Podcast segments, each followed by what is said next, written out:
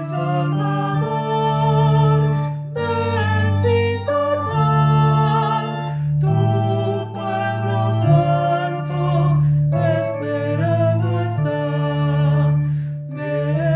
Santo Evangelio según San Mateo.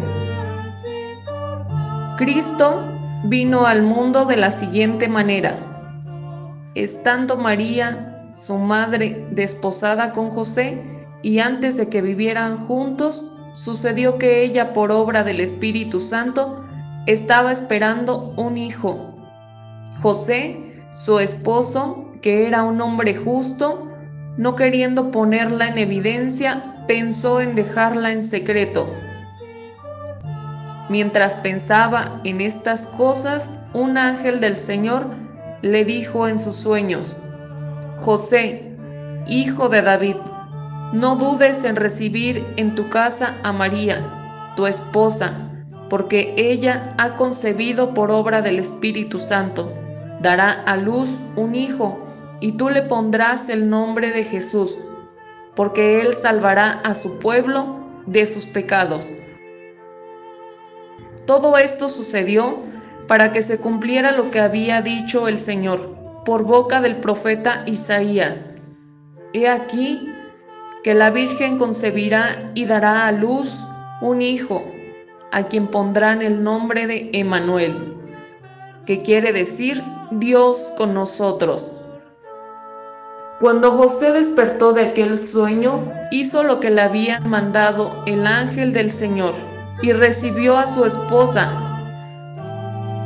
Palabra del Señor.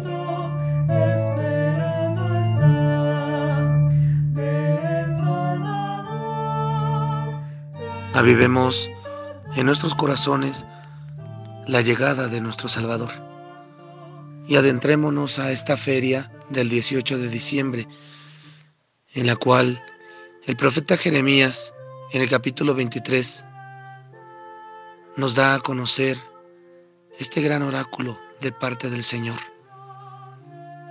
Días vendrán en que un rey prudente hará justicia y derecho a todo el mundo. Él será el Señor de la historia y su justicia será visible por toda la tierra. Él librará al pobre que clama, al afligido que no tenía protector. Él se apagará del pobre y del indigente y salvará la vida de los pobres. Esta profecía da cumplimiento a lo que hoy el Evangelio de San Mateo en este capítulo 1 nos relata sobre la narración del nacimiento de Jesús. Es muy importante que comprendamos que la encarnación de Cristo se da en la dimensión humana, en la aceptación de una mujer en la inspiración del Espíritu Santo, el autor de la encarnación. Si ya en el Antiguo Testamento Dios se había presentado ante Moisés como el yo soy, ahora en el Nuevo Testamento se presenta como el Emanuel, el Dios con nosotros. Y más que un hombre es una actitud benevolente de Dios. Dios está con nosotros. Los que también queremos vivir en este hogar por medio de la justicia y ejerciendo el derecho. Los que también nosotros queremos liberar al pobre. Los que queremos también ayudar al afligido y ser protección para aquel que en injusticia vivía desprotegido.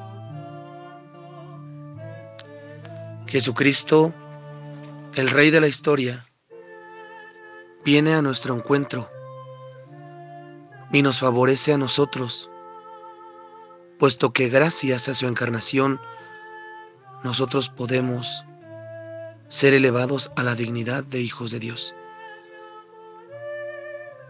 Gracias a la encarnación, Dios reina en el mundo. Dios hace justicia por medio de su palabra y ejerce el derecho por medio de la mano prodigiosa y milagrosa de Cristo, el enviado del Padre. Es justo que también nosotros permitamos al Espíritu Santo con sus siete dones nos haga nacer a nosotros la obra magnífica de volver a consagrar nuestro cuerpo como templo vivo. Ese cuerpo en donde Dios ha realizado esa alianza. Ese cuerpo en donde nosotros vivimos para Dios y Dios vive en nosotros. Seamos el Emanuel. Seamos el Dios que está con los pobres, los afligidos, los indigentes, el Dios que salva. El Dios que vive nuestra historia, la transforma y la santifica. Señor Dios Todopoderoso, por la fuerza del Espíritu Santo, transforme la vida de cada uno de los hogares y nos permita a nosotros nacer a la esperanza de una vida nueva por medio de la conversión y el aumento de nuestra fe, esperanza y caridad. Emanuel, Dios con nosotros.